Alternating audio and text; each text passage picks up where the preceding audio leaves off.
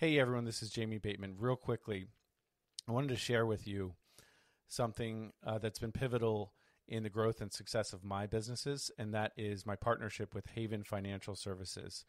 Um, I've been working with Haven for over a year now. Christine Valdez was on episode 70 of this podcast. So go check that out if you want to hear her story. It was a fantastic personal story for sure. But Haven has been awesome. They provide me with monthly reports that are super clear and discernible, and it, that provides me with clarity and focus so that I can do what I do best, which is running my businesses, not preparing financial reports. Um, again, if you're in the market for a top notch financial service company, uh, or if you just want to check one out, go to www.jamiebateman slash haven and check out Haven Financial Services. Again, that's Jamie Bateman slash haven. I uh, can't recommend them enough. Christine and her team have been fantastic. So I definitely recommend you check out Haven Financial Services at www.jamiebateman forward slash haven. Let's get back to the show. This episode is sponsored by the Integrity Income Fund, which is managed by yours truly and my team at Labrador Lending. The Integrity Income Fund is for accredited investors. It aims to pay an 8% preferred return and an 8.5% preferred return for early investors. It aims to pay out monthly distributions. There's a $25,000 minimum and only a one year lockup. If you are an accredited investor and you're looking to get away from Wall Street, uh, looking, looking to beat inflation, and looking for an asset class that is backed by hard physical real estate, then look no further than the Integrity Income Fund. Check it out at labradorlending.com. Hey everyone, Jamie Bateman here. I had the chance today to chat with Bryce Robertson, a mobile home park investor you're going to love this episode. He's from Australia originally. He dropped out of high school, um, didn't have a, a, strong capacity for reading. He talks about later in, in the episode, something that he hadn't talked about publicly uh, very much, and um, didn't have any knowledge of business or entrepreneurship or real estate. Uh, spent a lot of years doing uh, construction and underground gold mine work and some really hard labor. Um, moved to the U.S. after traveling the world, and um, and it, we talk a lot about his first deal, which was a fantastic thing to focus on because he had a negative net worth at the time. He had two thousand uh, dollars to his name, and he had unseasoned credit um, and within two and a half years, he overcame all those obstacles to create financial freedom. The fact is, his mentor, one of his mentors, was telling him, walk away from this deal. You shouldn't do this deal. It's a bad idea. Uh, and we talk about how Bryce hung up on him and said, "No, I'm moving forward." Um, so I love his his um, positive energy and his ability to overcome adversity. And we also focus a lot on um, we certainly talk a lot about financial fitness and financial freedom, but he also is a is a freedom uh, uh, hacker in a lot of ways um, health, spirituality, relationships, um, and like I said, finance as well. But he's just a, a positive guy. I, I, got to know him personally um, a couple weeks ago, and I know that you're going to enjoy getting to know him as well. Inspiring stories of real people overcoming incredible odds to live life to the fullest. We are all guaranteed to face hardships. How will we handle the adversity? Join us to be moved by everyday people who have turned poverty into prosperity and weakness into wealth. Be inspired as these relatable heroes get vulnerable. And former counterintelligence investigator Jamie Bateman puts his interviewing skills to the test. Restore your faith in humanity as you experience true Cinderella stories of average people, turning surreal struggle and deep despair into booming businesses and financial fortune. Take ownership of the life you are destined to live and turn your adversity into abundance.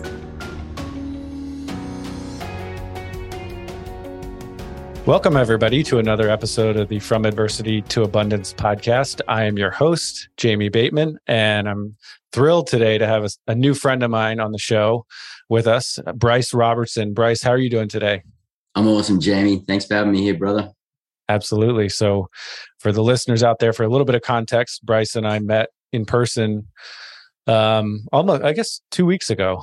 Um, probably was uh, two weeks ago tonight, I think, maybe at dinner. Uh, which was in uh, Scottsdale at, at, a mastermind event, which was fantastic. Um, and uh, I know your your story is is is uh, very interesting. I'm excited to learn more than I already know. But um, for the listeners out there, Bryce, who are you and, and what are you up to today? Yeah, so I'm Bryce Robertson from Cultivate Collective, where we help passive investors create financial freedom and expand their wealth through recession resistant investments because we believe our investments should perform well during good economic times and even better during down economic times. And uh, our main bread and butter is mobile home parks and self storage. We have our own in house property management company, asset management company. We've got our own in house construction crews.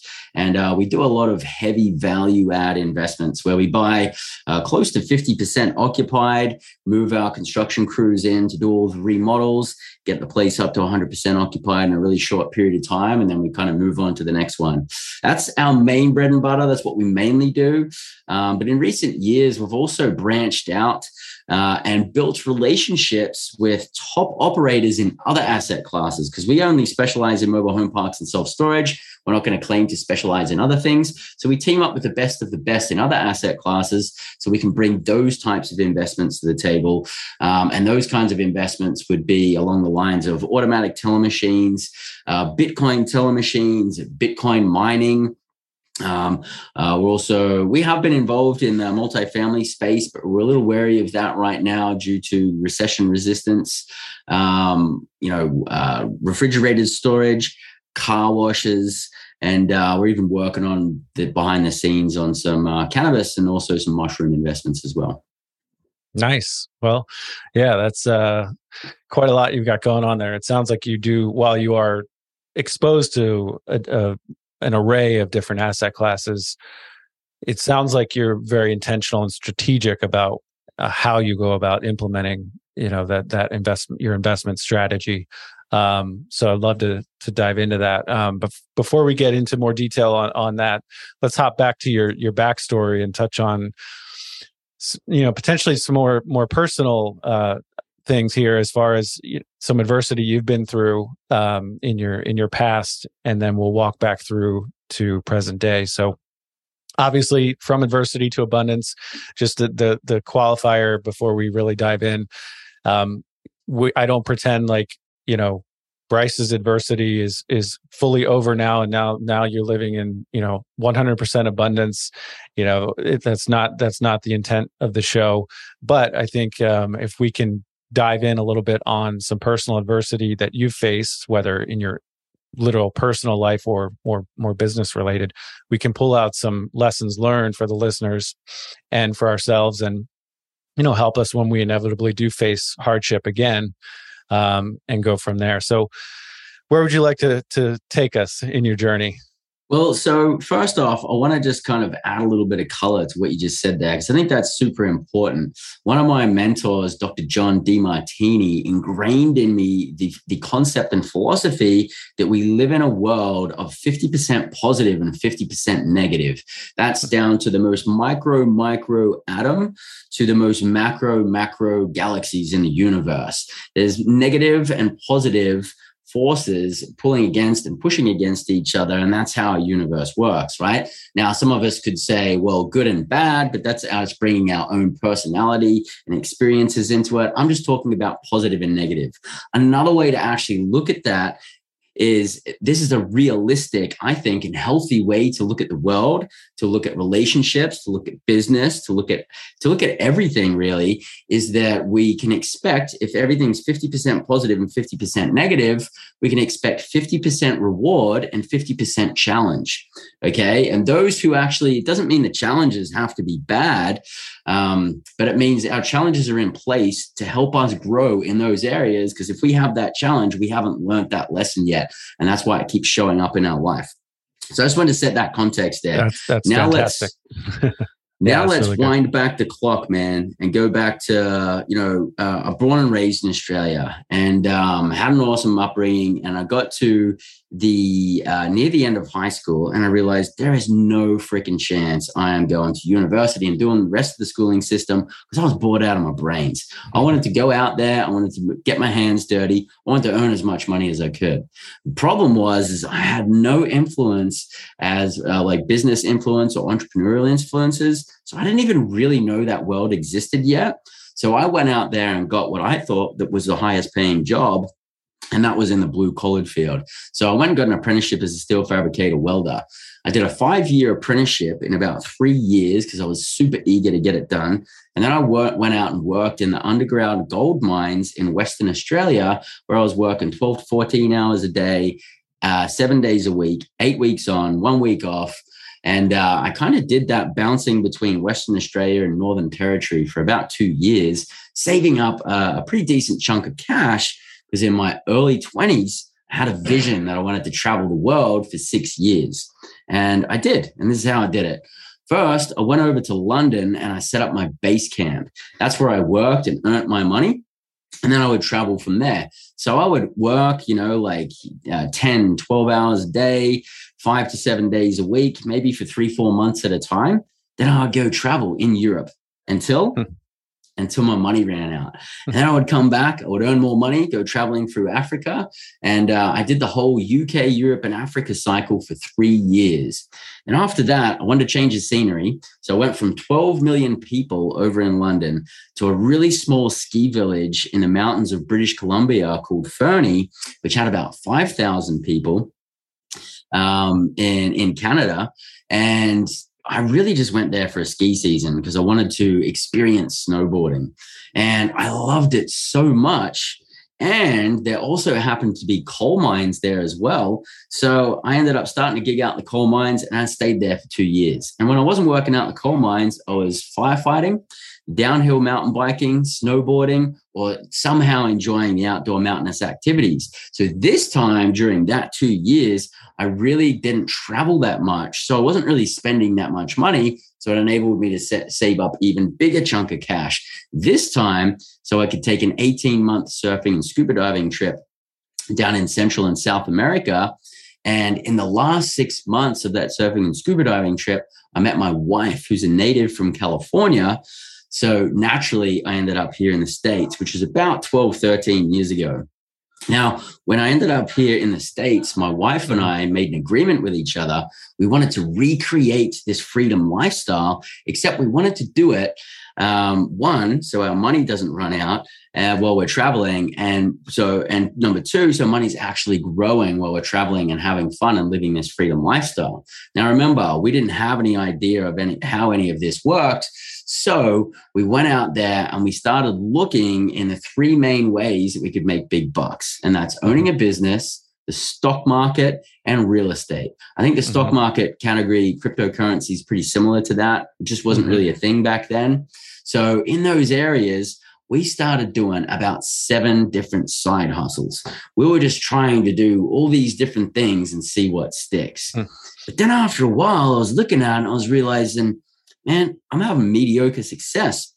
I'm spread thin. I'm spinning plates and my energy is just all over the place. So I realized I had to stop what I was doing, take a step back, and then decide to laser focus on one thing and put all my eggs and all my energy in that basket. Hmm. And that's what I did. What was I going to do? Well, I knew it was going to be real estate because at the time I had a, a 17 year background in construction and construction management. Um, but what was I going to do in real estate? Because there's so many ways to make money. So I looked yeah. at all the different ways to make money in real estate. And over and over and over again, mobile home parks kept popping off the page. Hmm. Massive supply and demand in favor of mobile home park owners, getting to fulfill what I believe is the largest uh, real estate problem in America. And that's the need for affordable housing. Awesome tax benefits, high cash flows, very little competition. I was all in. So I decided to be all in. And three months after making that decision, I put my first mobile home park under contract. But I wasn't in the position to get that deal closed by myself because at the time I had a negative net worth. I only had $2,000 in the bank and I had unseasoned credit because I hadn't been in the States long enough. So uh, let me, let me jump in if, if yeah. you don't mind. This, this is uh this is going to be the easiest interview I've ever I've ever done because you're really really good at telling your story. Uh, so I kind of didn't want to cut you off, but um, man, so clearly there's so many things I could pull out. Clearly, you're not afraid of hard work. You're clearly not afraid of you know living life. I don't want to say to the extreme, but enjoying life through experiences and um, I, I, guess being intentional about it. You know, you said you wanted to travel for six years. Let me ask, why six years? Why did you want to travel the world for six years? I don't know how I came up with that number, but I kind of just like did a little bit of mapping in my head of how long it would take me to hit most of the countries that I wanted to hit. And uh, I suppose it just allowed myself like six years to do that like yeah. properly. Gotcha. No, it just it's it's pretty cool how you you've got you know you'll work hard, but you've got an intention. It seems like behind behind the process, if that makes sense.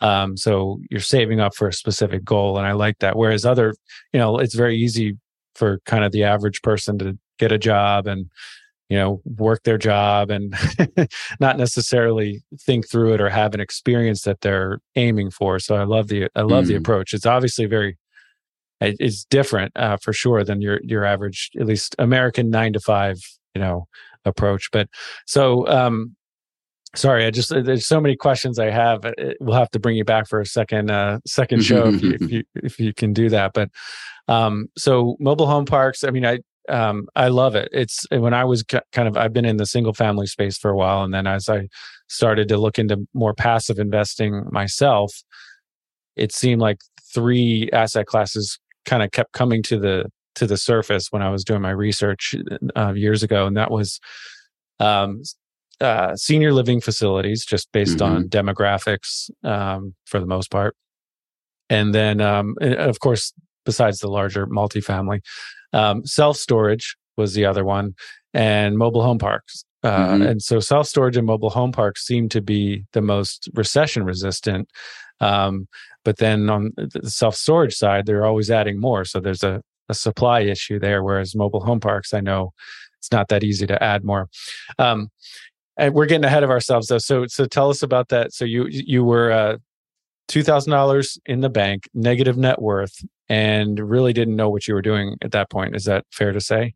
Yeah, unseasoned credit and also, credit. in addition to that, and, and I had unseasoned credit because I just hadn't been in the States long enough to actually build credit, right? Sure. And then the other thing is, is I'm in a brand new country. I don't know anybody, right? Right. So, um, but I, but I leaned out to family and friends, and uh, and I'll tell you what. In, originally, because I knew I had an amazing deal. It was a, a 40 space mobile home park with one single family home, like a three bedroom, two bath single family home, and also a um, like a, a storage slash office slash um, laundry building as well. So, and the whole thing, um, we ended up putting on a contract for I think it was like five hundred and seventy thousand, which represented a twelve cap purchase in California back in two thousand and fifteen. And so that was just like a killer deal. I wow. knew it was an amazing deal.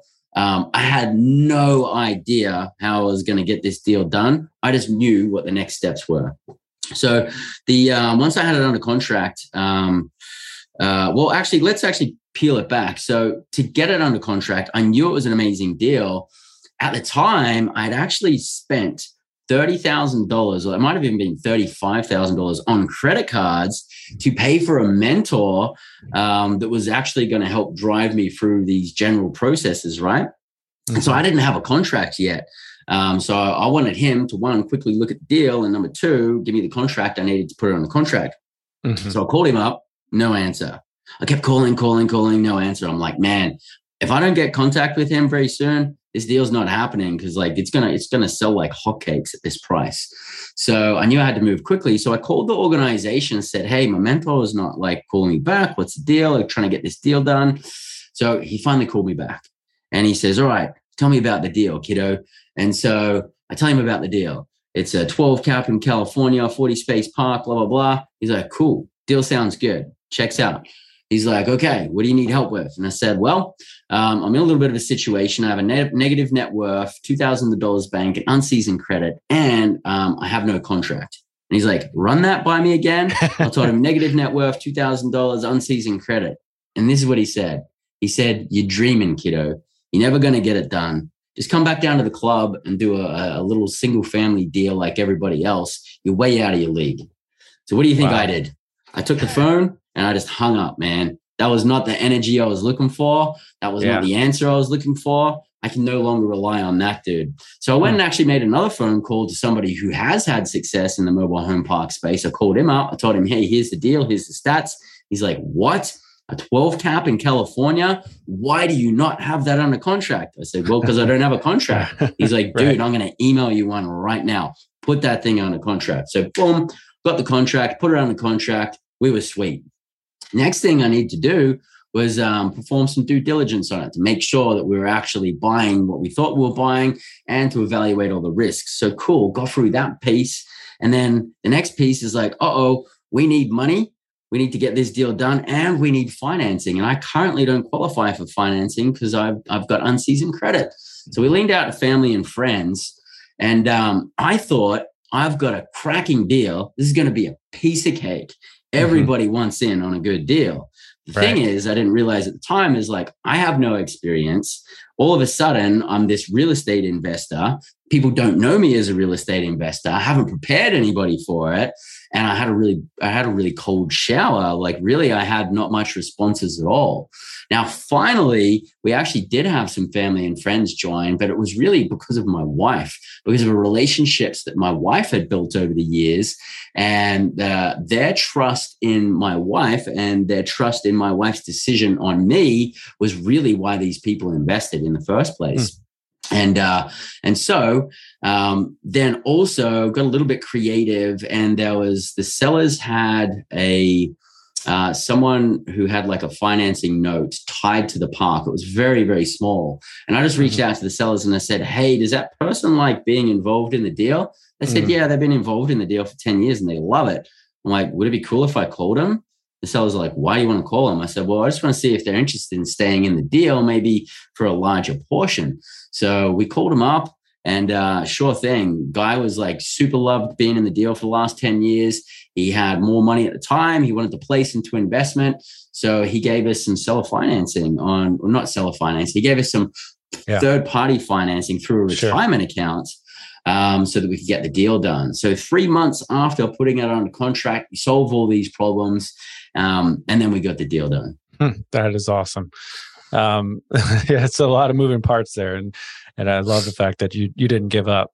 Um, and uh, you obviously knew it was a good deal, or else, I mean, because you know, could have gone poorly if you had, if you didn't, if it wasn't a good deal. But mm-hmm. so this guy offered you, so you, he offered you creative financing, or that was already in place, but you, so you've got your debt side there, and then the the funds that you raised through your wife's contacts were the equity portion but yeah yeah i think we needed about like 170 180 grand to basically pay for the down payment of the loan and the closing costs got it okay so how much uh, of your own personal money did you have into this deal so started off with two grand, but then as we were progressing through the due diligence and inspections period, um, I was earning more money. And by the time it was said and done and closed, I ended up putting 15 grand into that deal. Got it. Um, so that's a lot of, I mean, that just that deal itself highlights a lot of adversity. I think that you overcame. I'm sure you've had other other periods of adversity, personal adversity, and things. But mm-hmm. um, what would you say kind of stands out with regard to you know some of the negative, or I guess more more uh, mental challenges maybe uh, when you were going through that that first deal? Oh, dude, it was just like there was so many reasons why that deal seemed like it wasn't going to work. Like, my mentor was like, yeah, it's not happening, dude. You're not doing this deal. It's too big. Um, right. That would have taken a lot of people out. You know, you pay sure. somebody that much money for, for mentoring. A lot of people would have listened to that. There was right. just no room in my way of thinking for that kind of mentality. Um, but then, you know, going through trying to get the financing piece, like we had no idea how we're going to do that. Having all of these challenges with the capital raising, getting to a point where it looks like we're not even going to raise the capital for this deal. Um, and then we get near closing. And the interesting thing is, the sellers, the reason they were selling is because they were an intimate couple who had a child together. I don't believe they were married, but she was over him. She didn't want anything to do with him anymore. And that was the last thing that they actually had together that kind of tied them together. Just, just give me a second while the dog. Yeah, it's all good. No worries. Can, can you just give me one second? Yeah. Absolutely. give me one second. Well, uh, so so one of the other challenges that we had was that the sellers were actually going through a separation. See, the sellers were an intimate couple. They had some children together. I don't think they were married, but this was literally the last thing that was keeping them together. Once this tie was split with this mobile home park, there was no reason for him to have to talk to her, and she didn't want to be with him anymore, right? He still wanted something. So because of that, right at the last minute, he started to get a little crazy in the way he was communicating. And then he got mm. so aggressive, he got to the point where he said, Hey, screw you guys. We're not closing on this deal. Force mm. me if you can. I'm going to Mexico. Um, now, let me let me also set the context on this because before this, in the beginning, before we even put it under contract, he literally would not put it under contract unless I signed a disclosure saying that I do not work for the IRS, nor do I work for the FBI. So that's wow. that's an interesting thing to come into due diligence on that. Obviously, gave us two data points that we had to look into, but he literally he was so paranoid um, that he wouldn't like even put the deal on the contract until I st- stated in writing that I wasn't part of the FBI or the or the um, IRS. So interesting this was that good. And so he's like, all right, we're going to Mexico. I'm out. It's done. You're not doing the deal. It's not happening. Catch me if you can. Literally, he was like, catch me if you can.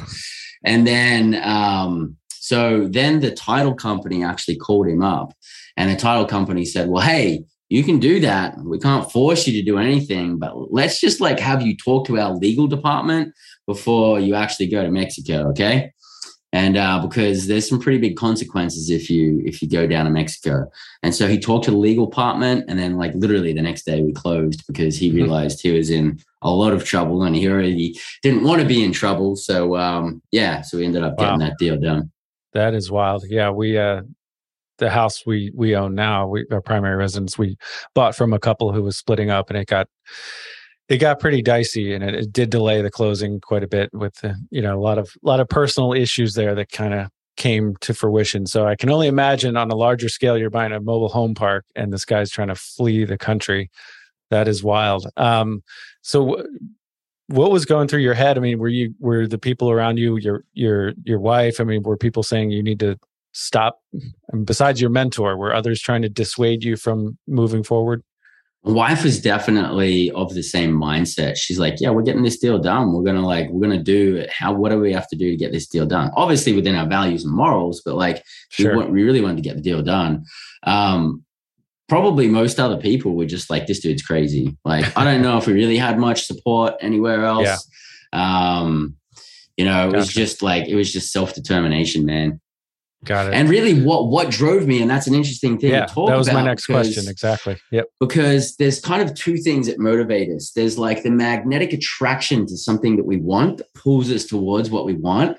And then there's the repelling of moving away from something we didn't want. And I hadn't set the context that for the 17 years that I worked in the construction industry, I was dissatisfied. I was unhealthy. I didn't enjoy it. I was overworked. I was burnt out. I literally reached a point. I don't even like to use this H word because I just don't think mm-hmm. it's good to put out there, but I mm-hmm. hated like working and I hated that mm-hmm. job and I really needed to just get away from that.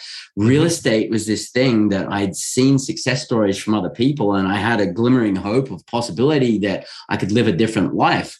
And so mm-hmm. I was willing to make that happen. And I was willing to put in the work and do what I had to do to make and solve all the problems to make that happen. So the thing that really, really drove me, and this drove me all the way up until financial freedom, because um, after we closed on that park, uh, two and a half years later, for the next two and a half years, we rinsed and repeated this uh, syndication model of raising capital for mobile home parks and doing more deals. And then mm-hmm. two and a mm-hmm. half years later, became financially free, retired ourselves, never had to work That's again, work because we choose to, not because we have to. Um, but the motivating factor that drove me to that point was to really get away from the career that I'd, I'd felt like I just dug myself into a hole. And uh, until I came across real estate investing, I literally thought that if I'm going to go out and change an, and create an alternative, it's going to take me another 17 years to get to that point in that career. Mm-hmm. And that is so not the case. um, that was my negative mindset working for me and my lack of awareness and consciousness. Um, but I was really moving away from the flame that was burning my butt, which was um, which was just a job. I really just, I just, I was miserable, dude. Like I was yeah. honestly like miserable.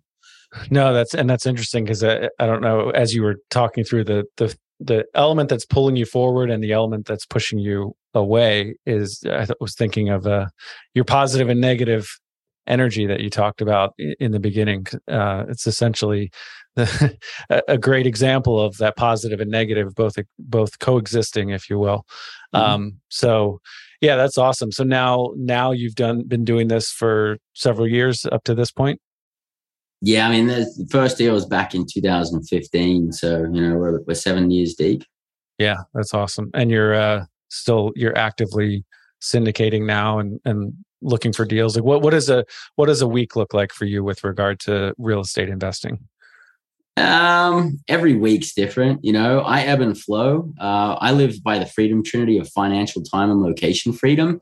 So I'm in the position where I literally can do what I want from where I want, when I want, who I want. Now, just because I'm in that position doesn't mean that I'm like sitting in the Bahamas sipping on cocktails like all day long because that gets boring. You know, I've done that. Sure. I travel a lot. I've traveled all over the world. I still do all of that. Um, but I like a balance of like growing entrepreneurially, growing business, helping a lot of people, and uh, and then also having time for me and having the downtime and traveling and all of that. So I'm I kind of like ebb and flow between business growth and not. So right now mm-hmm. I'm kind of winding down. I've been in massive business growth mode for the last like probably six months. Uh, we've done a lot of deals this year. I think uh, we're just about to wrap up uh, 12 mobile home park purchases. Mm-hmm. We've got five under contract right now. And wow. Uh, we've, we've really been moving and shaking. We've been doing a whole bunch of other deals. Uh, we've got a Bitcoin mining fund coming out in like two weeks. Bitcoin teller machines coming out about four weeks after that. Um, there's a handful of other deals that we'll probably do before year's end. So hmm. um, there is no like typical week for me. My life is just kind of like all over the place, and I put my energy where I need to. Um, recently, it's been into uh, rebranding, growing the business, putting a lot of automated systems in, in place. And yeah. um, I'm just kind of like winding down a little bit here too as we go to the year's end, so I can just like chill out and kind of um, you know get get a little bit more balance, which yeah. is a challenge that I actually have, Jamie. It's like mm-hmm. it's interesting to try and find where that perfect balance is because people say, look, if you look at life, and I like to look at life in five core areas: wealth, health, relationships, spirituality, and having fun. And it's my belief that if we have uh, a, a, good balance and growth in all of those five areas that we're generally going to be pretty fulfilled. It's usually sure. when we're out of balance of those areas that we find that we're unfulfilled. And, uh, you know, for example, someone who's like super awesome at going to the gym, but then they've got no money and no relationships and they're not spiritually grounded and they're not really having right. that much fun. Is that really quality of life? No, it's not. No. And there is no one size fits all answer for any of us because we're all different. Sure. Um, and so I've been going through the process. One of the challenges I've been dealing with lately has been finding that sweet spot, you know, because, and I've been finding if I go more than three months of like massive growth as an entrepreneur, I start mm-hmm. to like want to get some more time off. And if sure. I have time off for like three, four months at a time, I'm like itching for like entrepreneurial yeah. growth. So uh, I don't know if there's a perfect answer to it. I think if someone yeah. says, "Hey, man, I'm perfectly balanced," I think maybe temporarily we we experience that, but sure. it, it's very short lived, and then you know we've got work to do to kind of put Absolutely. it back in balance. Absolutely, and I can entirely relate to that. It's uh, if I my, for my own business when we met two weeks ago in Scottsdale, I should have been for my business short term. I should have been at a at a note conference in California, um, and uh, but what was actually much better for me personally and for my family and my health was going to the the mastermind event that I went to because I was getting a little bit too uh, you know into the weeds on my my own business growth and um, just it, it's unhealthy after a, a bit of time.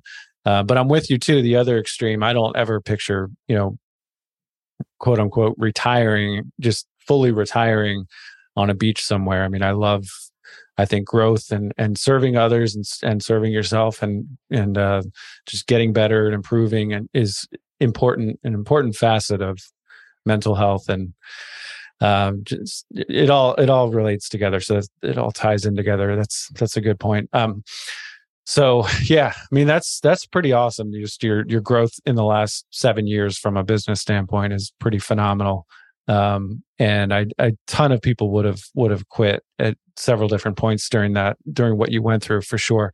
Um, and I do want the listeners to understand that you just said you could be doing whatever you want whenever you want, but you are choosing to be on our podcast right now.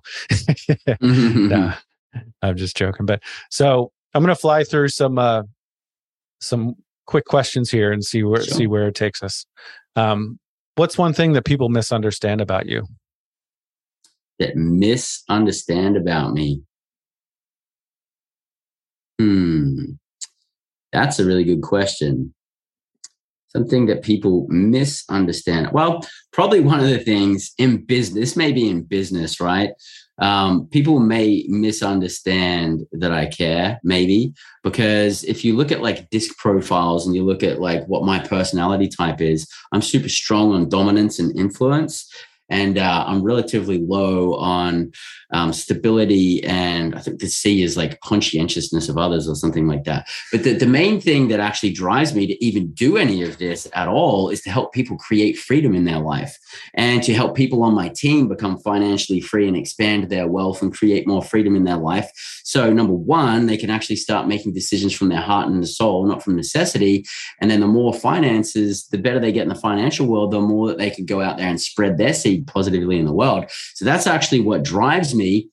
And uh, but when we're in the thick of it and in the weeds, especially if you're working very closely with me, I'm cracking the whip, man. And I'm mm-hmm. like, I'm like pretty aggressive. I'm like, go, go, go, go, go, push, push, push. Mm-hmm. And uh, maybe I don't spend enough time kind of like, you know, smelling the flowers and, and showing appreciation. I certainly do it a lot more these days. Mm-hmm. Um, but you know, that's that's kind of my way of actually mm-hmm. giving love and and helping people out here on the planet. Got it. No, it makes a lot of sense. Um, what would you say is one of your biggest failures or setbacks or challenges, however you want to frame it, besides the the what, what we've already talked about?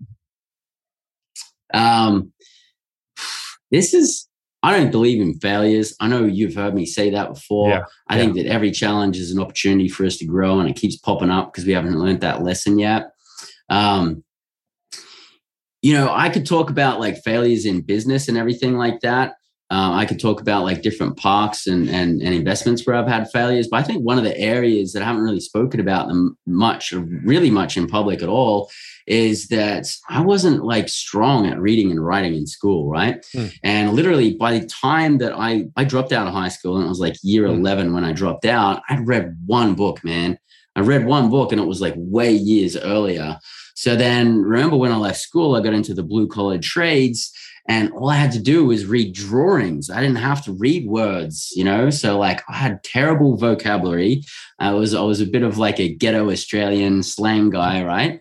And um, and then I also uh, just didn't have a need or desire to read much until I was in my I was I was like 30 years old or like just before hmm. 30, maybe in my late 20s. And I um, actually was 27 or 28 when I learned Spanish because I knew I was going down to Central and South America. That I actually had to look again at um, you know English and grammar and all of this you know, because at that point, when I was like 27, 28 years old, all I could do is just scrape together sending an email.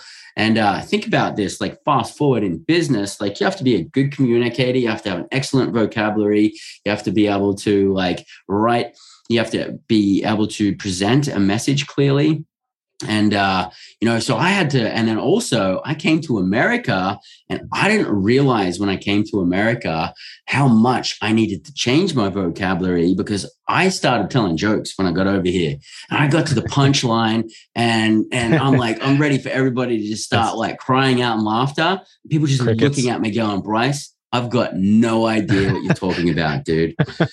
that, that that was because of your vocabulary, or because just yeah, because of the, yeah. It's because I used so much, I had so much slang that people yeah, weren't yeah. familiar with. Uh, gotcha. Because the Australian culture uses a lot of slang and the slang mm-hmm. moves really quickly. Like the words move really, um, they change yeah. all the time frequently. And so um, it's a very different way to speak. And then I realized in the business world here, especially, it's like you have, I had to go back and relearn the entire English hmm. concept, the English language, right? And then I had to learn how grammar and how to like write properly and how to write emails. And then, you know, I went on to, um, you know, be, be a best-selling author. And, and now it's actually one of my strengths, but I had to turn that weakness into a strength in order to be able to do business in the first place. And that's hmm. just something I've never really talked about much. Yeah, that's interesting. That's, that's uh, something you know many of us just take for granted you know, because we learned it in school or whatever. But so w- was it more just to dive in slightly more on that? Where w- was it more? You know, it was more challenging for you to learn than it was for others, or do you think it was just you didn't want to learn it because you didn't see a need for it at that time? I was freaking bored, man. I just it just used to bore me, dude. In mm-hmm. school, mm-hmm. I didn't enjoy it. Like for some reason, I liked math and science. I don't know, and I ended up being yeah. pretty decent at that. Um, and I suppose I scraped by with grades. I don't even know how looking back with English, but mm-hmm. um, mm-hmm. it just bored me. And I and I yeah. probably at the time I was just thinking, well, I'm just doing adventurous stuff anyway, so I don't need to right. read and write. Um, and you know, maybe maybe I wasn't good at it or something, and maybe I kind of just like tapped myself out. I don't know what I did, but yeah. I just wasn't interested. Um, gotcha. Now I love it, dude. Now I read all the time. Now um, I kind of pride myself in like, you know, writing awesome articles. I write for BiggerPockets. Uh, I've got another book that I'm writing right now called The Freedom Trinity that's probably going to launch next year. Nice. Um, but you know, the, there's everybody's got something, man. That was my sure. thing. We've got things that we need to, because really becoming financially free, becoming financially successful. It's not about like when you have money, the money is going to solve your problems. That's right. not really the most important thing. It's it's the journey of like who we have to become. And then when we get to that point, who we have become uh, to be the person we needed to be to achieve those achievements. It's really more about self development than it is of anything else. Hmm, that's really good yeah i was curious if your if your how your views on money maybe had changed over the years um anything you can say there? Like if you were how, how does your when you were an 18 year old versus today what was your view of money back then versus what it is now? Yeah i mean so like i always had a desire to go out and like earn money to to get what i wanted. And so like i think i did a pretty good job at doing that of mm-hmm. going out and saying, Hey, I want this. So I know that I can go out and earn money to do that. But mm-hmm. what I mm-hmm. didn't know at the time is that like that's a never ending way. You're just going to keep going down that rabbit hole. Um, and, and now I have a completely different way of doing it. Now I'll go create an investment. It's going to create cash flow to pay for something, um, which is very different from like, I'm going to work X amount of hours and save up money so I can go get this. Um, yeah but yeah. really i had to go through a whole reprogramming uh, my first main mentor was um, T. Harv Eker and mm. i read his book secrets of the millionaire mind mm-hmm. and uh, we ended up going on my wife and i did like two three years training with his organization uh, peak potentials wow. and we went through one of the first things is we went through uh, visual uh, audio and kinesthetic reprogramming of all of our negative financial mindset. Because what I didn't know at the time is all of these experiences I'd had and all the people that I'd been around are all inflicting negative financial concepts on us. Things that we've heard, like you have to make, you have to earn money to make money. Uh, sorry, you mm-hmm. have to, yeah, you have to make money to earn money Yeah. Um, money doesn't grow on trees. Money is right. root of all evil. All these things, they're all nonsense. Right. We can shoot holes in them. I've actually since since then created a course called Financial Freedom Mastery, where we go through a similar process and we actually reprogram ourselves and learn a lot more about financial freedom as well. And uh, it's literally the place that we need to start because the reason that more people aren't successful Number mm-hmm. one, the reason mm-hmm. financially successful or financially free, the number one reason is because people don't believe that it's possible for them. And that's huge. So we've got yes, to start with massive. our mindset. Absolutely. Yeah, it is huge. That's awesome. Um, yeah, that's I either to me, either extreme is terrible. I mean, you know, you don't want to be you know a slave to money your whole life obviously you you've um, you know made the decision to experience life and and kind of put money in its place and have money serve you. But the other extreme is not good either where you just bury your head in the sand and and pretend money has zero impact or zero significance. So i i, I love the what I view as a, a, healthy take on the importance of money. So that, that's really good. And then we can go too far the other way too, Jamie. And we yeah. could be like, you know, obsessed with money and thinking that like money is going to solve all of our problems. And like, can't Absolutely. I just buy a solution to the problem? And, you know, it's in certain places like intimate relationships. Um, it's like money's not going to necessarily solve that problem. Money sure. makes our life easier. It makes our life better. It helps expand things in other areas. But, you know, we can go too far the other way as well. Absolutely. Couldn't agree more. Um, all right, as we move toward uh, the conclusion here, a few more rapid fire questions. Okay. If you could have coffee with any historical figure, who would it be and why? So I'd have tea because I don't drink coffee. Okay, tea. Um. With any historical figure, could be could be you know historical or or alive today. Anybody. Just one person, man. that hurts, dude. You know, there's so much because there's so many people, but for some reason right now, Bob Marley's coming up. I mean, okay. that dude is just a freedom advocate. He just created such a massive platform that still resonates today. I actually like reggae music. Um, I like listening to a lot of his sons as well too. And I actually just went to a few of their concerts recently. I went to Stephen Marley and, and Ziggy Marley. Those guys have a message um, coming from like Bob being an evangelist of freedom, have a message of freedom that was came out in like the 60s and 70s. That's like totally applicable to all of the things that are happening in the world today. Mm. Um, so I think it'd be amazing to like sit down and have a, a conversation with Bob Marley, man. That's awesome.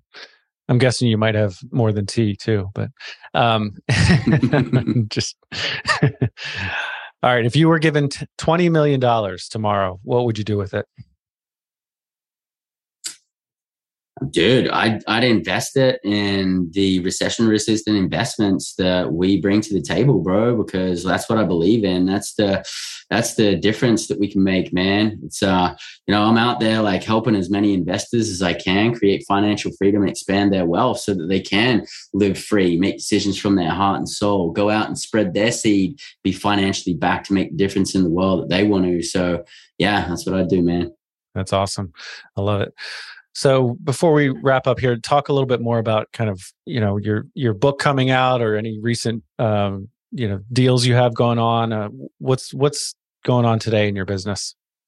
Yeah, we've got a lot going on, man. Yeah, the Freedom Trinity, um, that'll probably be coming out next year. Um, it's in the very, very early stages of the works here. Uh, the Freedom Trinity is financial, time, and location freedom. Collectively, when we live that together, we have true freedom in the material world in our life. I think spiritual, psychological, and health freedom is so important as well. Um, that's a little bit of a different topic. Mm-hmm. Um, yeah, financial freedom mastery, that's actually something we've been putting a lot of energy into recently. That's where we're literally teaching people what our system has failed to teach us. I believe our system is created to create employees and cogs in the wheel to fulfill their dreams um, not actually our dreams. And so I'm really dedicated to helping people create financial freedom. And so basically, what I've done is I've taken 10 years of experience, hundreds of thousands of dollars of self education, and millions of dollars of like invested capital, risk capital put out there to prove the philosophies and concepts um, and principles that we actually teach in financial freedom mastery. And we teach that over a two day period. We do it live. We also do it in, in a virtual setting as well. And the course is literally designed that through 14 freedom exercises, each of the participants literally create their own custom designed financial freedom strategy and plan based off their own specific needs, desires, and circumstances, because none of us are created equal or in the same position. And mm-hmm. um, so that's really exciting. And uh, if, if anyone's interested in finding out more about that, go to freedomtrinity.com and awesome. uh, really, we're just like going to bring as many recession resistant investments that we can to the table. Um, we're just going to yeah. keep going and, and keep uh, expanding our smorgasbord of recession resistant investments and serving our inner circle. Love it. Do you, uh, when you raise capital or you, and, and look for investors, is it accredited only or do you work with non accredited investors as well? We work with both. Um, some of our investments allow both accredited and non-accredited, and mm-hmm. some of them are for accredited only. But uh, we gotcha. definitely accommodate both. Awesome. That's really cool in this course too, because it's I think one of the main problems with you know specifically public education as far as finance goes is well, for one, it may not be you know the teacher may not be the the, the person who should be kind of giving out this this financial education. No offense to public school teachers, my mom was one for many years. Um, and two, it it has to be catered, like you just said, it has to be catered to the individual. So it's not a one size fits all you know solution. Yeah, there's so. too many one size fits all things out there, even with health and relationships and everything. And it's just the world just doesn't work like that. And yeah. you you hit it on the head, man. Like no one wants a fat fitness instructor. So if you're going to learn to to be financially successful, you want to learn by somebody who's like way ahead of where you are. Absolutely, I love it, man. Bryce, I, I definitely need to re-listen to this one. This has been fantastic. Um, you have any more uh, quick gold gold nuggets you want to drop before we sign off here? I would just say, like, guys, it's never been more important to take care of ourselves financially. Where we're on the precipice of like big historical events to happen economically. I know we didn't really like break into that much today, but uh, some really interesting times are coming to say the least. I think it's going to be in a time where there's going to be a lot of people in need and there's going to be a lot of people positioned to be able to help as well. I know I'll be on the helping side of that. So I would just say like expand your awareness of what's happening around you and what's, ha- what's coming in the near future. Um, it's my belief that we're going to experience some pretty hardcore like economic downturns, potentially some of the biggest that we've ever seen in our life. So the time has never been more important. We are in the 11th hour to take action on this. Uh, it's not too late to get going on it, but it's it's time to take action now and start taking control of our freedom in all areas of our life. And um, you know, the financial piece is a good place to start. Absolutely, I love it. That was really well said, Bryce. Where can our listeners find you online? I know you've already mentioned it, but go ahead and plug it again if you would. Yeah. So, you know, if you want to just find out about investments, more about us, uh, go to investcultivate.com and we spell cultivate with the number eight. So that's invest, uh, C U L T I V, the number eight.com. And uh, if you're looking to find out more about financial freedom mastery, go to freedomtrinity.com. Fantastic, Bryce. Bryce Robertson, thank you so much for your time today. It's been fantastic. And uh, for our listeners out there, thank you for spending your most valuable resource with us, and that is your time as well. Take care, everyone. Thanks so much for tuning in to this episode of the From Adversity to Abundance podcast.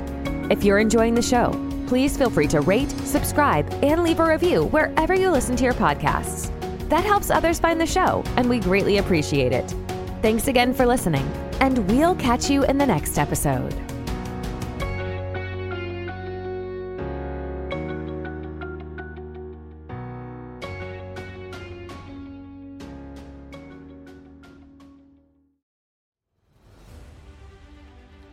Hey there, it's Jamie Bateman.